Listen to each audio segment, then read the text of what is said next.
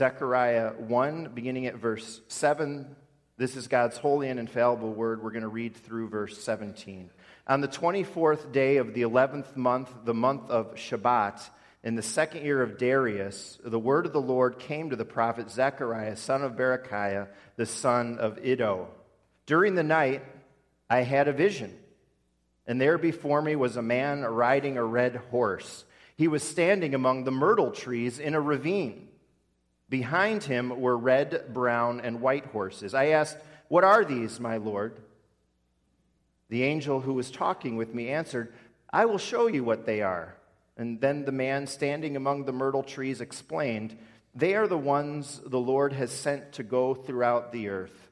And they reported to the angel of the Lord who was standing among the myrtle trees, We have gone throughout the earth and found the whole world at rest and in peace. So that's their report. Then the angel of the Lord said, Lord Almighty, how long will you withhold mercy from Jerusalem and from the towns of Judah, which you have been angry with these 70 years? And so the Lord spoke kind and comforting words to the angel who talked with me. Then the angel who was speaking to me said, Proclaim this word. This is what the Lord Almighty says I am very jealous for Jerusalem and Zion but I am very angry with the nations that feel secure.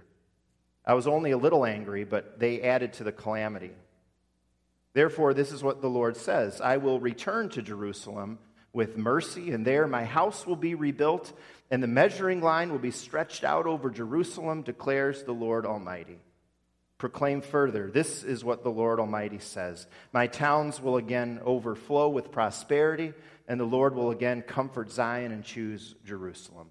That's God's word for us this morning. If you missed last week, I gave just a little bit of background about why we would choose Zechariah for a sermon series. And one of the big reasons was that one of our men's Bible studies studied it, and it was surprisingly relevant and practical and while there are challenging things, there are a lot of things that come through very clearly. Last week we did the first six verses of the book, and that's the introduction to the book. And we saw three things in those verses that kind of give us an entryway into the book of Zechariah. We saw, first of all, in the six verses last week, the tragic history of God's Old Testament people leading up to the time of Zechariah. We saw, secondly, God's gracious invitation to his people. He's calling them back to himself despite that terrible history. He says in verse 3 Return to me, and I will return to you. Just to stop him and be crystal clear, that tragic history that we read about in the Old Testament, that's all our history. It's not just the history of the people in the Old Testament. We've rejected God and his ways. We've messed up. And yet, for us too, God is gracious. He gives us opportunity to return to him. We saw, thirdly, how Zechariah's prophecy is especially and so clearly about Jesus. This book is about Jesus and it's about his coming.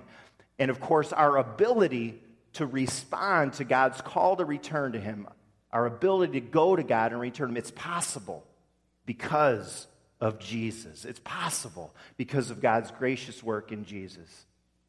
Now, what we're up to are what people call the night visions of Zechariah, the night visions. In Charles Dickens' story, A Christmas Carol, the ghosts of Christmas past, present, future, they come to this guy, Ebenezer Scrooge. And those three visions in the night changed him to become a kind and giving man. He was this guy who always said, Bah, humbug. He was a big grump. But those visions in the night changed him.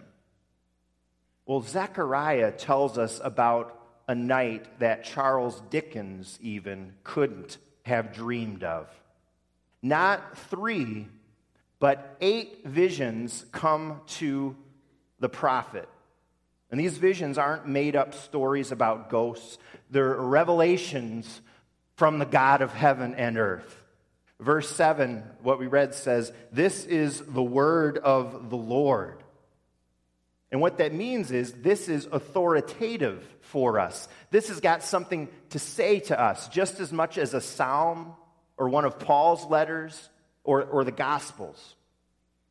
We're given in verse 7 an exact date that this happened in the second year of Darius.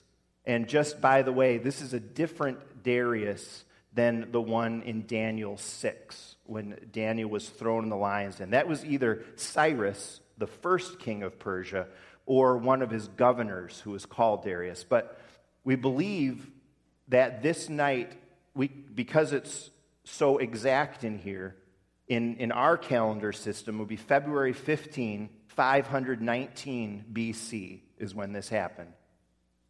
And God spoke to his people sometimes in visions before the canon of Scripture was closed. Visions are mentioned some 80 plus times in the Old Testament. In visions, different than in dreams, God spoke in dreams then too. The listener was totally passive in a dream, but in, in visions, the person who received the vision is more active. We see that Zechariah could interact with the angel in this vision, which is kind of amazing.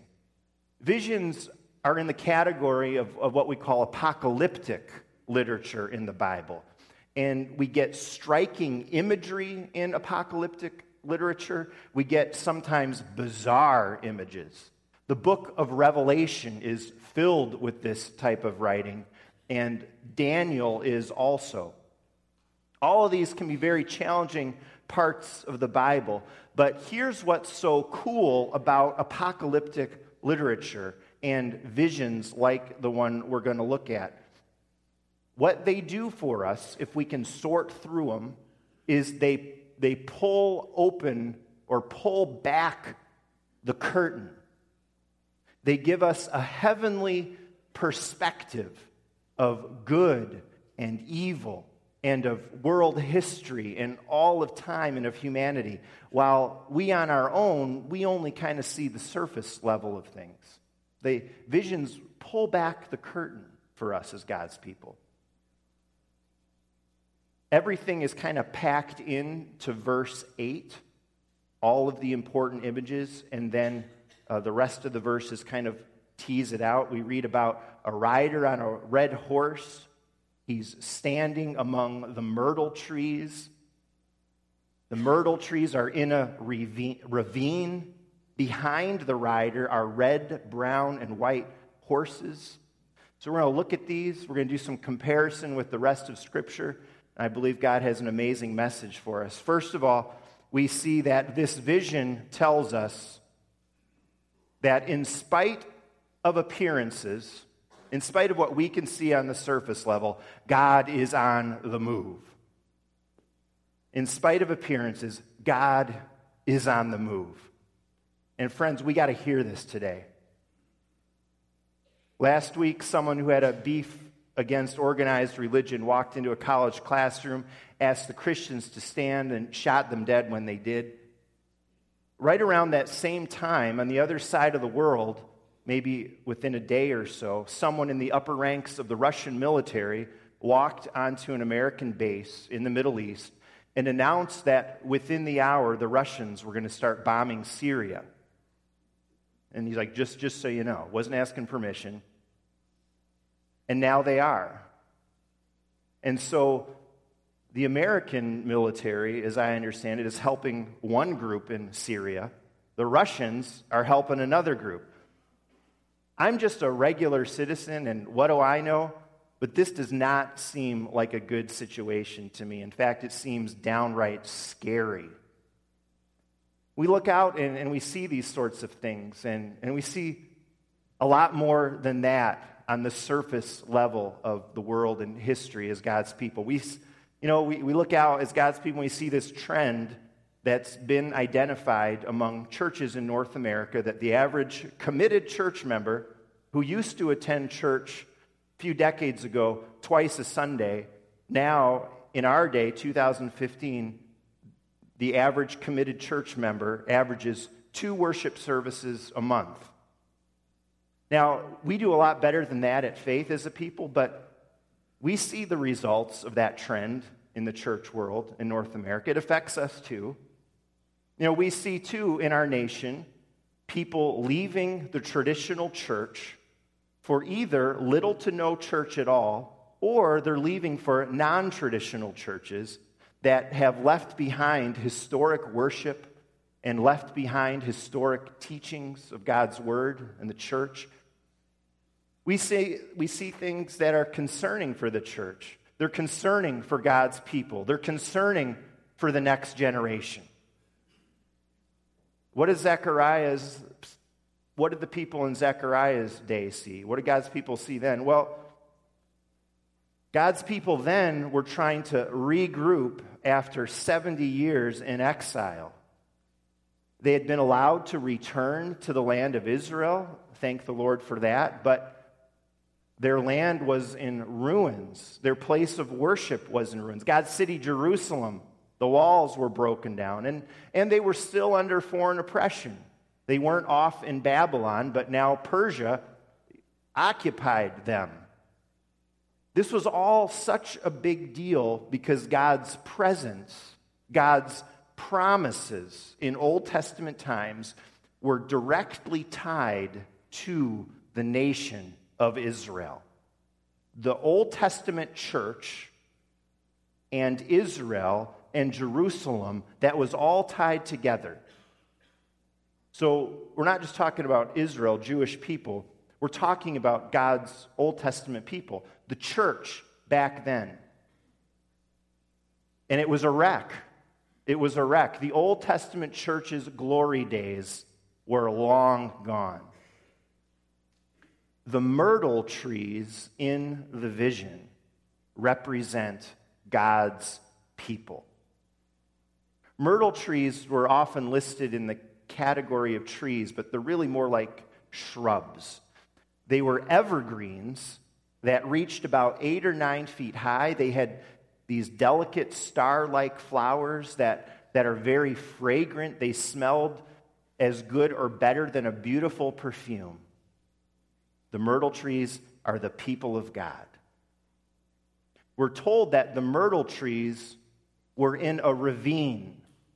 A ravine is a deep valley, they were in a, a low place. Ravine is the same word that means the deep in the Old Testament. And even it sometimes means the watery deep, like the Spirit of the Lord hovering over the waters when the earth was formless and void before creation. It represents stormy chaos and trouble and dark and scary times. And it even, in other places in the Bible, sometimes refers to the satanic powers that are against God and against his people. So the vision is saying that God's people find themselves in the deep in the storm. It's bleak. They're in the valley. Where's God? The ravine in the vision could very well have been the Kidron Valley that's very close to Jerusalem. And if you were down in the Kidron Valley, God's people could look up to that city of Jerusalem.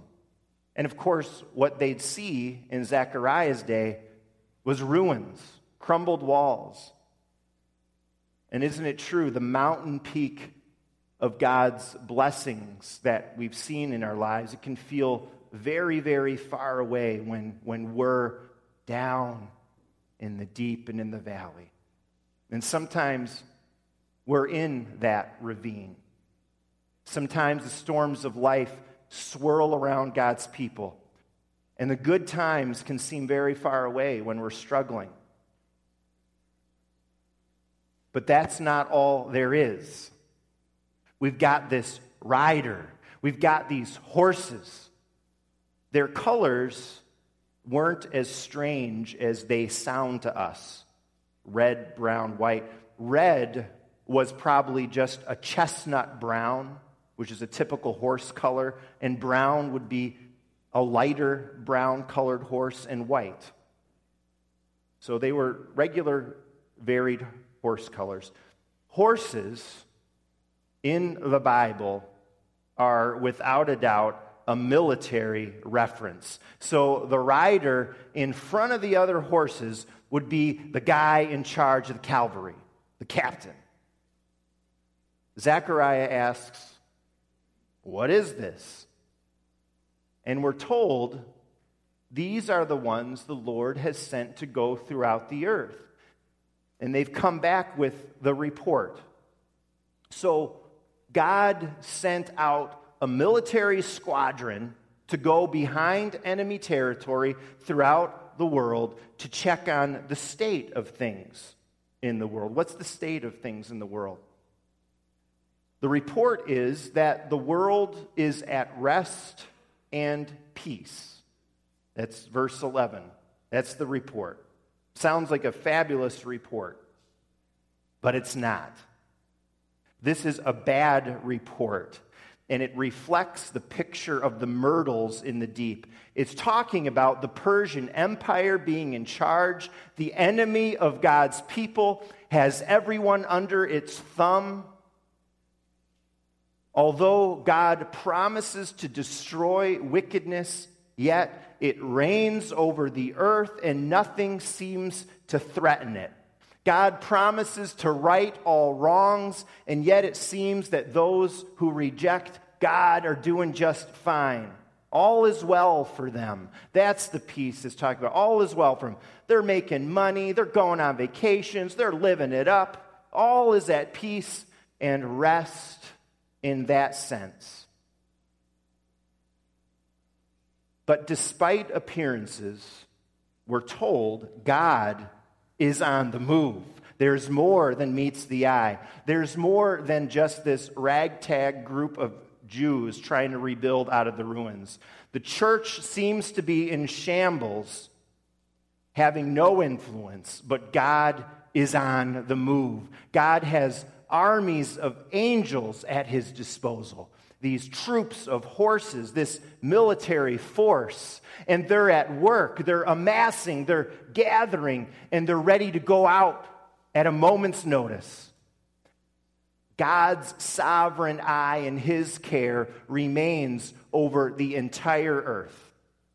And we can be encouraged by this. It's like 2 Kings 6, when Elisha and his servant. They were surrounded by the enemy.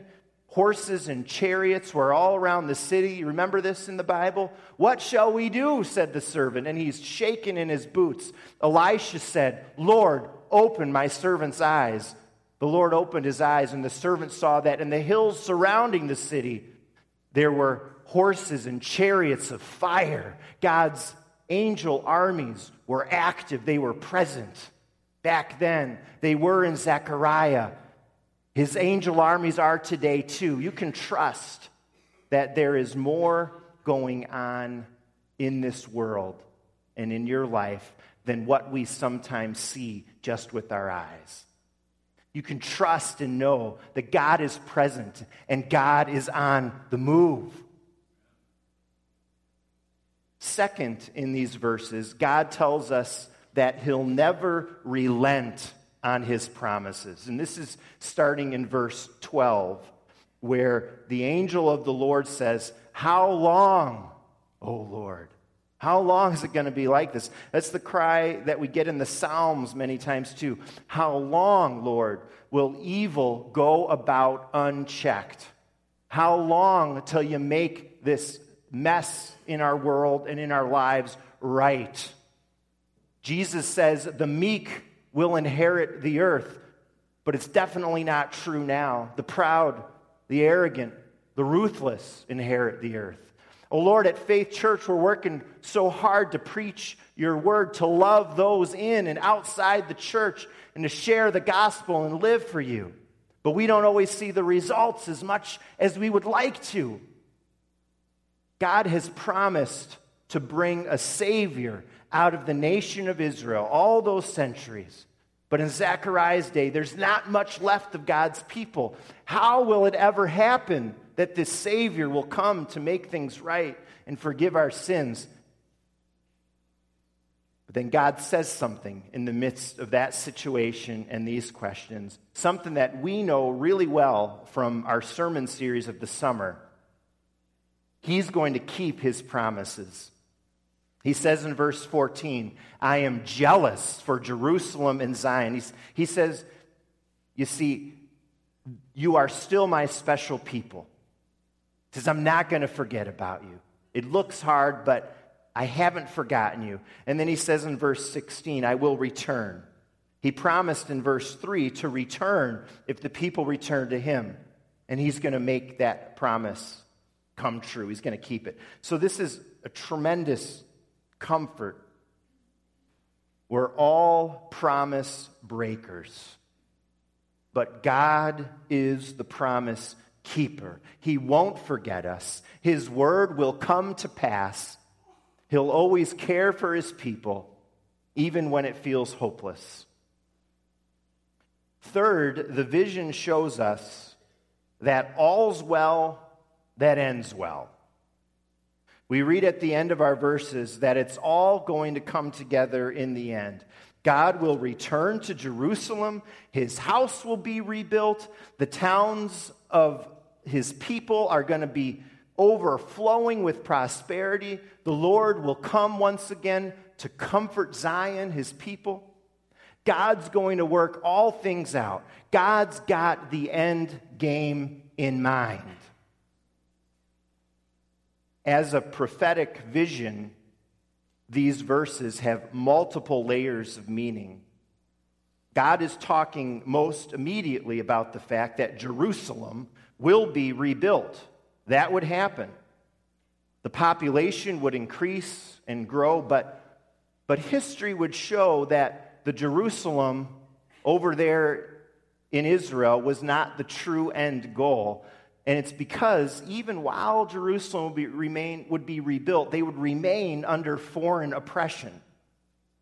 After Persia, the Greeks would take them over. After the Greeks, the Romans. And then in 70 AD, the Romans totally wiped out Jerusalem, and the Jews were scattered among the nations.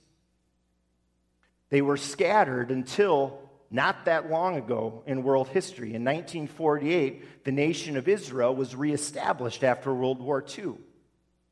Some Christians see in apocalyptic literature like this that God's end game is centered around that earthly Jerusalem. I personally believe the Bible does seem to indicate that God could have some special plans for the people of Israel in the end times. However, the Bible, after Jesus comes into the world, is all about what it calls the new Israel. And the new Israel are those who belong to Jesus. In the New Testament, we're called, you and I are called the children of Abraham. Even if we don't have Jewish blood, we're called the children of Abraham through faith in Jesus. That is the people of God now. And the Jerusalem that the Bible talks about after Jesus is the new Jerusalem. It's not earthly Jerusalem restored, but it's a picture of heaven, the new heavens, the new earth. Zechariah looks beyond the immediate future to the goal of all of history and the end of time, when God will be all in all, when there will be true and lasting peace for all his people because wickedness has been done away with. So, kind of exciting and nerve wracking times for the Cubs now that they've come this far and they seem to have exceeded expectations this season, we're thinking maybe in a few years be able to compete. Now that they've come this far, we want to see them keep going. Now, think about it. If you knew for a fact the end result, if you knew through a prophecy from the Lord or in one of the Back to Future movies that mentions it, that the Cubs would take the World Series in 2015. Wouldn't that make a big difference for each of the games now and each series? We wouldn't sweat so much that we still got to win two or three games from those Cardinals because we know the outcome. The good guys are going to win. And here's the thing game by game, the church might not always prosper how we might want it to. The powers of the world seem to have the upper hand sometimes. In fact, God seems to promise in His Word that we won't always be on the mountaintop. There will be those times, and they're promised for us individually, they're promised for the church as a whole. There will be those times that we get beat up, maybe even a 4 0 loss, and it hurts and we worry. But we know God is going to make all things right. There are ups and downs, but we are on the winning side. It will be worth it in the end. God's victory is coming. That's the promise. All is well that ends well. It will end well. Finally, this morning, you can be assured that in all of this, God being on the move, God's promises being fulfilled, and Him having the end game in mind and working it all out, you can be assured that He will not leave you behind. You can have that assurance today. You can be assured that you yourself are with the Lord, that you're on the winning side. And the key is that man riding the red horse, the captain of the Lord's armies. He's called the angel of the Lord in verse 11. And that's a very key term. As the visions go on, we're going to see very clearly that this guy is more than an angel. This is the second person of the Trinity. This is Jesus himself. God is triune. He's Father, Son, and Spirit. The Son was born of a woman and he came at Christmas. But he existed before then. Jesus was around before becoming a man because he has always been fully God. And he shows up multiple times in the Old Testament. He's often called the angel of the Lord. He met with Abraham, very similar to our text. He met with Joshua before the battle of Jericho. It was the captain of the Lord's armies assuring that God would give the people the city. You know what he also is? He's the rider on that horse with a sword in his hand in the book of Revelation who will defeat Satan and his armies. That is who is standing among the myrtle trees. He's in the midst of his people as they're struggling and wondering, being bombarded, living in the deep. It's sometimes not so obvious to us, but Zechariah shows he is present. The rider is with us, and that means that God is with us.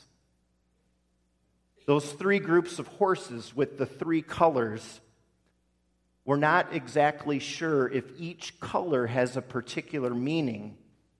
But what is pretty obvious from the colors, if you imagine that, that dark chestnut, reddish, dark brown, beautiful horse color, the light brown, the white, that even in the deep, even in the shadows, they would be striking, almost like fire, like flames. Like the prophet Elijah when he went up to heaven in, in a fiery chariot, like the pillar of fire that led Israel by night in the wilderness.